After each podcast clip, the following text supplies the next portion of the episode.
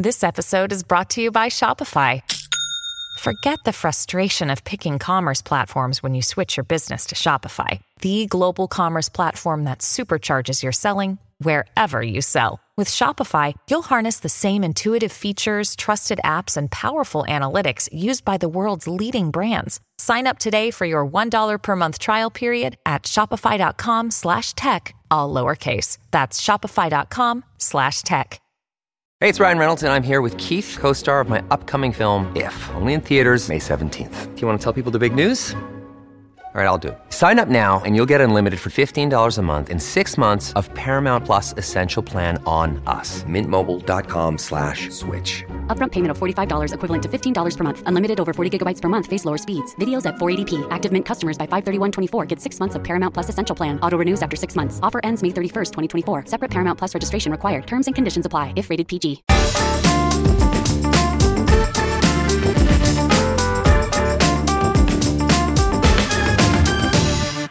Welcome to Bunker Global, your weekly world tour of news and politics in the parts of the planet that aren't Europe or America. Here in the bunker, I'm Andrew Harrison. On this week's edition, the pain in Spain falls mainly on the far right party Vox. The extreme anti feminist, anti LGBTQ, climate denying populists were expected to make big gains in Spain's general election and play a kingmaker role in government. Instead, they lost seats and vote share, and there's now a hung parliament. Has one front on the global populist march just been halted? Madrid based journalist Guy Hedgecoe will be telling us what it all means. On the Ukraine war, Wagner's coup against Vladimir Putin failed, so what are its troops doing in Belarus? And could they really be planning to invade Poland? And you'll never believe this Elon Musk isn't paying the severance he owes to Twitter Africa staff he laid off in November, and they're suing. Does big tech need to start showing a bit more respect for what's projected to be the world's fastest growing continental economy? To help me out, I'll be joined later by Dipo Faloyin, senior editor of Global News at Vice and author of the acclaimed book Africa is Not a Country. All that on this week's edition of The Bunker Global. Pollsters and pundits were confounded on Sunday when the Spanish general election went off script. Instead of the expected triumphant run for the far right Vox party, which was supposed to enter a coalition as minority partner to the Conservative People's Party, Vox had a shocker, losing 19 seats. And the Spanish Socialist Workers' Party, or PSOE, which was expected to do badly, won two more seats than previously. Along with the new left wing Sumar coalition, the Spanish left now has 153 seats in Spain's hung parliament. So, what's going on and what should we take from it? Guy Hedgecoe is a freelance journalist who's been based in Madrid since 2003. He covers Spain for the BBC, the Irish Times, and Politico, and I spoke to him earlier. Guy, how big a surprise was Vox's underperformance in the general election? Why did they fail? It was a big surprise. The polls were suggesting that the right was going to win overall, that the, the Conservatives were going to win, and that it was very likely that Vox was going to perform well enough to be able to provide a majority for the parties on the right to be able to govern and the fact that they they lost so many seats compared to 2019, and also the fact that they performed so poorly so soon after local elections at the end of May, when they really performed very well. So all of that added up to a big shock, really. Now, when it comes to why they performed so poorly, I think the jury's still out. The leader of, mm. of Vox, Santiago Abascal, seemed quite clear on, on one of the main reasons. He said there was too much complacency during the election campaign itself. He said that the, the Conservatives, to his left, if you like, had been much too complacent, had been sort of behaving as if they were already in government, sort of talking about, you know, handing out ministries and so on during the campaign. Uh, he used a sort of rather immortal phrase the People's Party, the Conservatives, had sold the bear's skin before they'd even hunted the bear, which is a very sort of Vox type phrase. but to say that um, basically they seem to be behaving, the Conservatives, as if they'd already won um, and that it was already in the bag. Now, I think that may have been a, a factor here in that there may have been a lot of Vox voters who perhaps believe that and therefore maybe didn't turn out to vote because you know you take into account the fact that this election took place in the middle of summer. It was very unusual. As a result, there two and a half million postal votes. So it was unusual in that sense. So I think there was probably a, a, temptation for many people not to vote at all. And on the right, if they were expecting to win easily, that may have provided a lot of people with a, a sort of an excuse not to turn out to vote. A lot of us in this country have just seen the headlines and gone, "Oh, a wonderful a repudiation of far right politics in Spain." And from what you're saying, that doesn't actually seem to be the case. Well, no, and uh, again, you, you look at the result from the local elections in May. You know, Vox performed very well. So just two months ago, we were talking about how Vox seemed to be on the rise. I think you know this election is not so much about massive swings to the left or swings to the right in terms of Spaniards. I think a lot of it is to do with who turned out, who was mobilised, who mm-hmm. performed better in the campaign. It's, I mean, the campaign itself is just two weeks long. Um, I think a lot of it was about that and about those sort of small margins, and the right perhaps got some of those margins wrong, and that explains the result. But I don't think it was a a big sort of sociological swing one way or the other. I think that the reasons behind it are subtler than that. Vox are avowedly against uh, any liberalised laws on abortion, LGBTQ plus rights, gender equality, laws against preventing violence against women. Can you tell us a bit more about what they stand for and how they fit into the Spanish political landscape? Well, I mean, they've been around around a decade, and for a while they really were just a sort of footnote in Spanish politics. And it was with the explosion of the Catalan territorial issue around 2017 when the, the northeastern region of Catalonia tried to break away from Spain. It failed, but it, it sort of opened up this whole crisis, a kind of constitutional crisis in Spain. And unusually for a far right party in Europe, the main platform for Vox's popularity, what drove their popularity around that time, it wasn't so much talking about immigration or those sort of issues. It really was about the territorial issue. And this is very specific mm. to hmm. Spain. Many Spaniards, particularly on the right, felt that they were being threatened um, by the the Catalan independence movement. And Vox was the, the most vocal, the most strident, the most aggressive unionist party out there, much more aggressive than the Conservatives at the time. And that drove their popularity a lot. Having said that, the other issues like immigration, they have a, a, very tough stance on that. You know, they've been talking during this election campaign about uh, they want to, to introduce a naval blockade around the Spanish coastline to stop boats arriving with immigrants from North and West Africa. You know, they make those sort of proposals, which maybe are not very realistic, but you associate those with the far right. Specifically, I think you could say they're Islamophobic. They talk about immigration in terms of we don't want immigrants to come from certain countries. And they often talk about Moroccans, other countries in, in North Africa, and countries in the Middle East, and so on. They seem very keen not to have migrants from those countries in particular, as opposed to Latin American immigrants, who they seem sort of marginally more welcoming to, if that's the word you, you could use.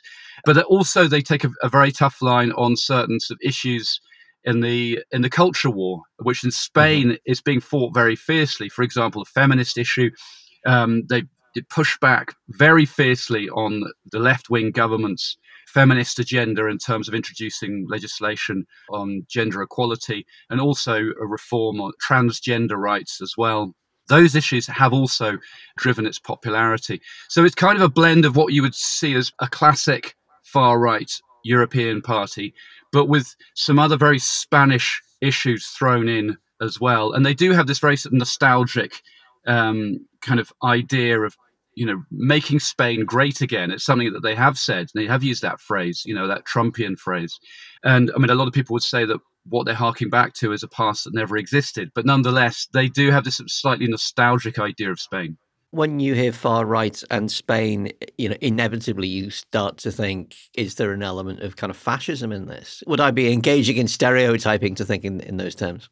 Well, I mean, the, the, you know the obvious thing is to link them with uh, the dictatorship of Francisco Franco, and they have a sort of slightly complex relationship with the Franco regime because, on the one hand, a lot of their leadership seems to distance itself from that and say, you know, no, this is a new right. Well, this is not about the Franco regime, and they seem slightly uncomfortable with that. I think, particularly for for the, international audience, they're slightly concerned about that. But at the same time some of their members of Congress will put out tweets that seem, you know, really quite sympathetic to the Franco regime or to fascism, as you put it. You know, often what you see is in terms of their position on a lot of issues, sometimes what they're saying officially in Congress or, or wherever else, that's a little bit softer than what you hear from their what their politicians are saying on social media, which, which can often come across as really quite shocking about women's rights, about immigrants, about issues of race.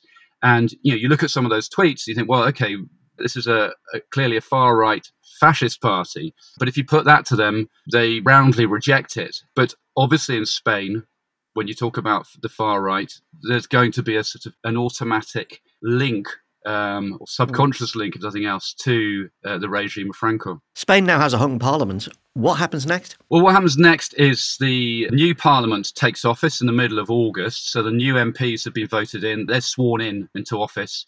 And then King Felipe is supposed to do a round of contacts with the leaders of the different parties. And at the end of that, he invites the leader of one of those parties to try and form a government. Now, in theory, that should be the party that won the election. So that would be the Conservative People's Party. However, it doesn't look possible for the Conservative People's Party to form a government. So that may just simply be a, you know, a, a kind of protocol that they go through, but with no result. And then after that, in theory, if that investiture vote for the, the Conservatives fails, the king would then invite the next party, which would be the socialists of Pedro Sanchez, the current prime minister, to try and form a government. And then he would make an attempt at an investiture vote. Now, we don't know what the result of that would be yet, but the clock will then start ticking.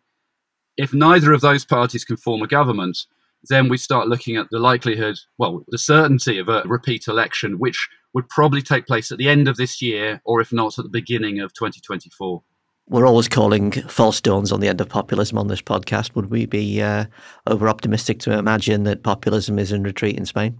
Yes, I think so. The margins are so tight in Spanish politics. For the last decade, really, the balance between left and right has been on the knife edge. You know, 2015, we had a similar situation to this, an inconclusive election.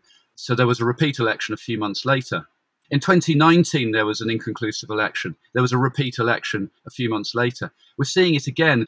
Now, the, Spanish political landscape is extremely fragmented. It's had all these new parties appear over the last few years. There was Podemos on the on the left. There was Ciudadanos on the right, which has now disappeared.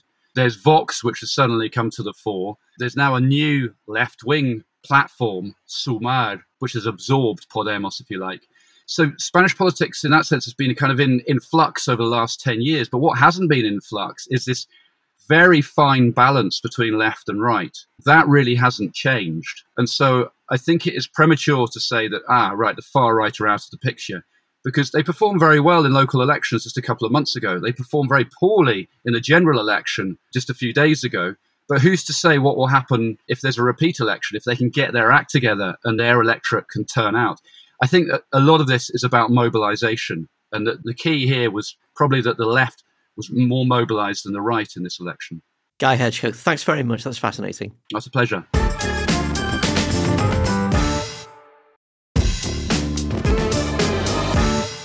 Thousands of mercenaries from Wagner, the Russian private army held responsible for atrocities in Ukraine, have arrived in Belarus following their leader's failed coup against Vladimir Putin, and nobody knows what they're planning except perhaps for Belarusian dictator Alexander Lukashenko, who told Putin at the weekend that Wagner troops were stressing him out by calling for an excursion into Poland. They're asking to go west to go on a trip to Warsaw, Lukashenko reportedly told Putin over the weekend. But of course, I am keeping them in central Belarus, like we agreed. A Russian invasion of Poland seems absolutely unlikely, what is really going on? Joining me now is Bunker Global regular Dipo Faloyin. Hi, Dipo. Hi, how's it going? Not bad. So, according to the activist group Belaruski Hajun, I hope I'm pronouncing that right, which tracks troop movements across Belarus. There are between 3,400 and 3,600 Wagner soldiers close to the Polish border. What do we know about this? What do we know about the deal between Putin and the Wagner leader, Yevgeny Prigozhin? Well, we don't know too much at the moment, but what we do know is that whatever deal they came up with runs through Belarus's dictator Lukashenko, who has sort of been appointed as a type of babysitter for Wagner and the mercenaries and Prigozhin himself as a leader of this group. You know, while uh, Prigozhin and Putin sort of settle their differences, it seems like Lukashenko has sort of been asked to, to keep an eye on this mercenary group. And it's starting to frustrate Lukashenko himself, who is now sort of complaining to Putin that these kids are not eating their vegetables and going to bed on time. And oh, it seems like they're threatening World War Three as well. Mm-hmm. Um, and so that that seems to be it seems to be sort of uncertain as to what Lukashenko personally is getting from this role that he's now adopted. But it's incredibly confusing. Yeah, I mean, is this idea of a, a Wagner attack on Poland? as fanciful as it seems, in Poland is a NATO member, an attack by anyone would activate Article 5 mutual defence, the raison d'etre of NATO.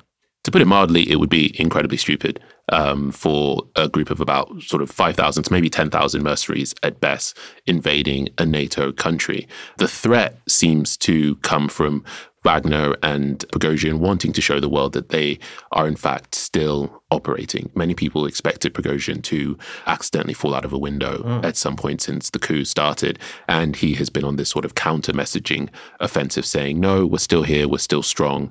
Um, and in fact, we, we could maybe one day invade a NATO member. And Lukashenko is right to be worried about that because should that happen and should it come from Belarus, then Belarus would themselves be dragged into a war against NATO. Um, and that's not really something that he signed up for. Yeah, and Lukashenko's own position in power is nowhere near as secure as, as Putin's. He wouldn't particularly enjoy, I would have thought, having three and a half thousand battle hardened mercenaries in a private army run by a chef caterer who likes killing people with a sledgehammer on his doorstep. no, it's not ideal. Um, Lukashenko's entire hold on power really is based with Putin. Putin has said that, you know, anyone who attacks Belarus is essentially attacking Russia, which is why, you know, Lukashenko is happy to help Putin wherever he can. Right now, Lukashenko is sort of saying, well, you know, this this deal doesn't seem to be working that well for me, considering these mercenaries are now threatening uh, war against NATO from my own country here.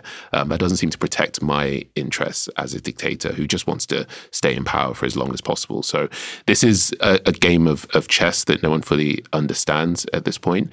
Um, but you know, for for three men, Prigozhin, Putin, and Lukashenko, who want to show power, uh, they're sort of jostling between themselves for this great show of manly strength. So it's a game of chess with three men aboard no Nobody knows how big it is, and nobody knows what the pieces do. That's a hell of a game of chess. Um, fanciful or far fetched though it seems, what is Poland doing about this? They're doing what you'd expect they would do. They are making moves to protect themselves. They're sending troops to the border. They are making it clear that, you know, they won't take this threat lightly. They are speaking with other NATO members to, you know, put them on alert as to what's happening at their border. So they're gonna they're gonna strengthen themselves. They're gonna do what any leader would do and, and make moves to protect their people in, you know, regardless of whether they understand this game of chess or not, they're not going to take any risks. You know, many people thought that there was no way that Russia would invade Ukraine. And, you know, obviously that happened. And so, you know, even though experts believe it would be incredibly foolish for Wagner, supported by Belarus, to invade a NATO member, uh, Poland aren't going to take any chances. As you said, Putin is going to deem any aggression towards Belarus by Poland or anyone else as an attack on Russia. But your mind tends to go to the idea that this is kind of classic Putinism. Threaten Poland, Poland then shores up its defenses. Putin calls that an aggressive move. Yeah, and so it, it depends whether Putin will will lean towards just the narrative of you know look at look at me, I'm constantly being threatened by NATO members, which justifies my continued war in Ukraine, or whether Putin decides that, you know, that is enough uh, for him to try and expand this mission. If the war was going better for Putin in Russia than in Ukraine, then you'd imagine that, you know, he'd be looking towards expansion. But right now, it doesn't seem like he has um, enough uh, sort of support uh, across you know his traditional allies to expand right now. He, he's just trying to not lose ground in Ukraine at the moment. But I think that it certainly narrative wise will be used by Putin to say that, you know, NATO really are the aggressors and I had no choice but to invade Ukraine. Stories also began to emerge this week that uh, when the Wagner Rebellion took place, Putin was actually paralyzed and indecisive and issued no orders for a complete day. The Washington Post quotes a European security official saying Putin had time to take the decision to liquidate the rebellion and arrest the organizers. Then, when it began to happen, there was paralysis on all levels, was absolute dismay and confusion. For a long time, they did not know how to react. Um, obviously it's very difficult to get an accurate picture of what's happening inside Russia. Mm. But the fact that Prigozhin is still alive yeah. and Belarus uh, has, has, has, provided a haven for Wagner, do we have any idea what this has done to Putin's own the security of his position and the, the stability of his rule? Prigozhin walking around giving interviews, claiming that he's as powerful as ever, certainly embarrassing for Putin. Um, you know, traditionally, people have mysteriously fallen out of hotel windows for a lot less than what mm. Prigozhin has done. And so it does support the narrative that Putin was very much blindsided by Wagner's moves and their attempts to, at the very least, try and sort of take over full military operations across Russia. Um, it has certainly weakened Putin. This agreement that he's had to make with Wagner is not ideal for him. Um, but, you know, it's still at this point not clear whether vengeance is still to come later down the line or whether Putin's just going to have to realize that he's not as strong as he once was and he just has to make the sort of agreements that you have to make when you're quickly running out of any allies around the world. Evidence also emerged this week of the UK Foreign Affairs Select Committee, which reported that for nearly 10 years, the British government has underplayed and underestimated the Wagner network's activities. We allowed Wagner to establish itself and gain footholds across Africa in particular and in many vulnerable countries. And we're still only sanctioning about half as many members of the Wagner group as the US and the EU are. We haven't even prescribed Wagner as a group, which was astonishing to me. Mm-hmm. The idea that this is uh, not a prescribed group in, in the UK. Has Britain been asleep at the wheel when it came to Wagner? Yes and no. Uh, the inability to fully recognize them as a group and the activities that they were carrying out uh, across the world, and especially in some African countries, is something that just wasn't a priority for the British government for a very long time. Um, the challenge that the UK government has is they don't want to meddle too much in the affairs of certain African countries. So, what we're seeing across the the strongholds that that Wagner have managed to achieve in Africa are in regions that were former French colonies. Now France have always maintain close relationships with their former colonies. They sort of see these countries as an extension of France itself, which has frustrated many of the governments, many of the people on the ground who have actively wanted to push France out and want to say, look, you know, we're, we are, yes, a former French colony, but you do not still run us. And so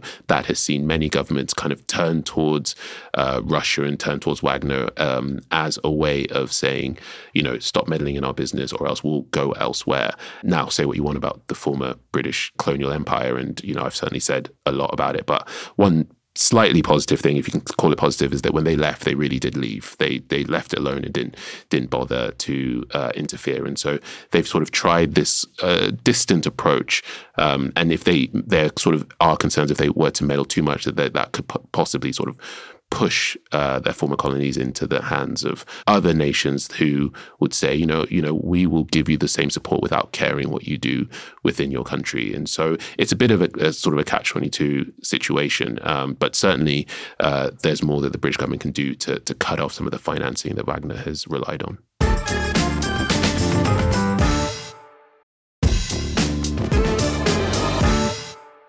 Finally, this will amaze you, but it turns out that Elon Musk doesn't want to pay former employees what he owes them. CNN Business reports that ex staffers at Twitter Africa, which is based in Accra in Ghana, have not received any of their agreed severance pay more than seven months since Musk let them go. They say they reluctantly agreed to three months severance pay plus the cost of repatriating foreign staff and their legal expenses, even though that was less than what colleagues elsewhere received. And then Twitter ghosted them. They're now taking legal action. Twitter and Musk already face multiple lawsuits for non payment of severance elsewhere in the world. Dipo, what, what do you make of this? Are you in any way surprised? I'm I'm shocked, absolutely shocked, stunned, stunned that uh, Elon Musk has gone back on his word. Um, mm. In a week that uh, we found out that the Twitter user who had the at X handle um, has just had that handle taken off of him um, without any any pay. I think he was offered some Twitter T-shirts or something in exchange. What T-shirts with the old logo that nobody with wants? The old, yeah, that's great. Exactly. Fantastic. Don't um, they just like usually go to the charity shop? Yeah. and so yeah, this has been the way Elon Musk has operated since taking over Twitter. He has done what he wants without caring about the repercussions, about uh, the sort of the lives and livelihoods of many of his former staff. And you know, it's not surprising that he has looked towards uh, Africa and and its operations there and decided that you know they're not worthy of being considered for proper severance pay. And so this really fits with the way Twitter has been run since Musk's takeover. Uh, I know that um, Africa's not a country. Somebody wrote a book about that. I've heard, I've heard, rumors about Great, that. Yeah. yeah, ringing phrase. How big is Twitter in Africa? How big is you know microblogging social media? It's interesting. It's certainly growing. Um, Facebook has sort of the biggest usage across the continent. I think most of the users are in North Africa, about eight million users there, about six million across West Africa, and similar in, in, in Southern and East Africa. But Twitter has really been useful for specific moments. So, you know, the EndSARS protests, for example, in Nigeria, a lot of that was organized through Twitter and through social media. And so it, it does have the ability in, in moments to, to really be used to kind of build coalitions and and to get young people on the same issue. So it, it's certainly growing, and there was certainly a lot more room for it to grow and for it to have an ability being on the ground to work with local governments who were potentially reticent about the use of Twitter in their countries. The Twitter Africa office had opened just a few days before Musk took over the company and commenced firing loads of people. It seems a bit odd to have one office for the whole of Africa but the whole of a continent. Yeah, really, really strange. Um, and it was a, an oversight from you know the previous Twitter administration, and uh, Jack Dorsey had had made attempts to try and rectify that. He he went on a tour uh, across the continent, uh, visited Ghana and Nigeria, and, and, a few other places. So it was something that they had noticed that you know this this oversight of, of, of a continent of fifty four countries and one point four billion people, um, the average age under 30 years old uh, to to not have a bigger presence on the continent was was a really really strange oversight and and you know something that at least they had started trying to to rectify but it seems that that that's been killed at the basic level it just seems like a huge business opportunity particularly with Africa being you know, one of the few things I do know about this is that Africa is heavily mobile. Yeah, that, exactly. You know, this is and, and actually weirdly Musk is kind of quite connected to that with his Skynet sort of orbiting internet stuff. Um, I found out this quote from Open Democracy, which said that uh, Africa has much lower internet and Twitter usage than other continents, but users are more exposed to technology related affronts, which go against the premise of free, fair, and open internet. That's according to Juliet Nanfuka, who's a, an expert in East and Southern Africa communications. The idea that while usage is heavily biased towards Facebook and Twitter is a growing thing, that repressive moves across the internet, the policing of content, the using of content to track and punish people mm-hmm. is much more prevalent across you know African countries with with political instability. Can you tell us a bit more about that? Yes, I mean what you have is you have these incredibly young populations. And in many cases, you have leaders who are not young. They are quite, you know, old and they didn't grow up with the tradition of, of social media and the internet. And there's a lot of misunderstanding in terms of kind of how the internet can be used and how it can work. And so you've had a lot of governments who have just reacted quickly by saying, you know, let's shut down social media or let's ban Twitter. It's, it's something a move that the Nigerian government made, and um, I think about sort of a dozen governments have have at some point in the last two years sort of made moves to either, you know, ban Twitter or slow down the internet. And so you, you have this, this is sort of an, a new sort of arena to fight on. And that has been something that has been especially a, a big frustration amongst activists who have called for Twitter and social media companies to take more of a stance and to support them in their efforts. And, and that was something that I think, you know, Twitter Africa would have been tasked to do to ensure that a lot of these youth led movements have and continue to have social media as a tool in their efforts. Um, but, you know, it doesn't seem like something that Elon Musk cares too much about. I mean, there are countries, particularly across Asia, where Facebook is seen as the entirety of the internet, and the user base almost has no idea that there, there are other parts of the internet that are not Facebook. It's used for used for everything. Yeah, Facebook and WhatsApp in particular are really being used as tools to spread information and to organize. And that's something that Mark Zuckerberg has, has really leaned into. Um, and I think that, you know, what Jack Dorsey previously wanted to do is he wanted to sort of catch up with Facebook.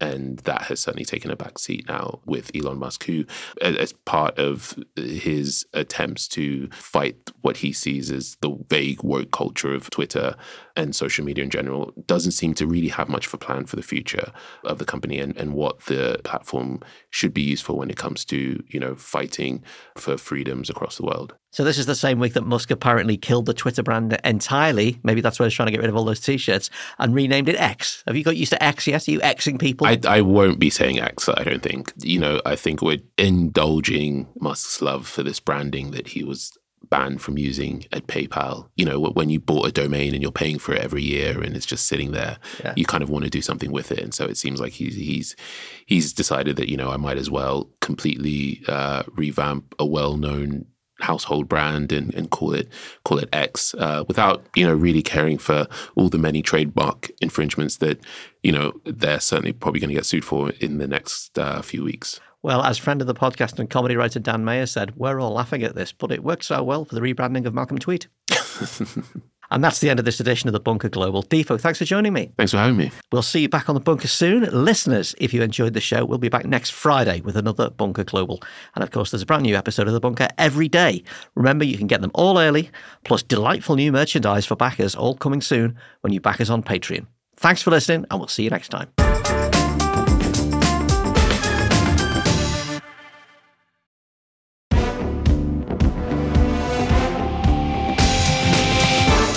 The Bunker Global was written and presented by Andrew Harrison and Dipo Faloyin. The producer was Liam Tait, the production assistant was Adam Wright, and audio production was by me, Simon Williams. The managing editor is Jacob Jarvis, the group editor is Andrew Harrison, with music by Kenny Dickinson and artwork by James Parrott. The Bunker Global is a Podmasters production.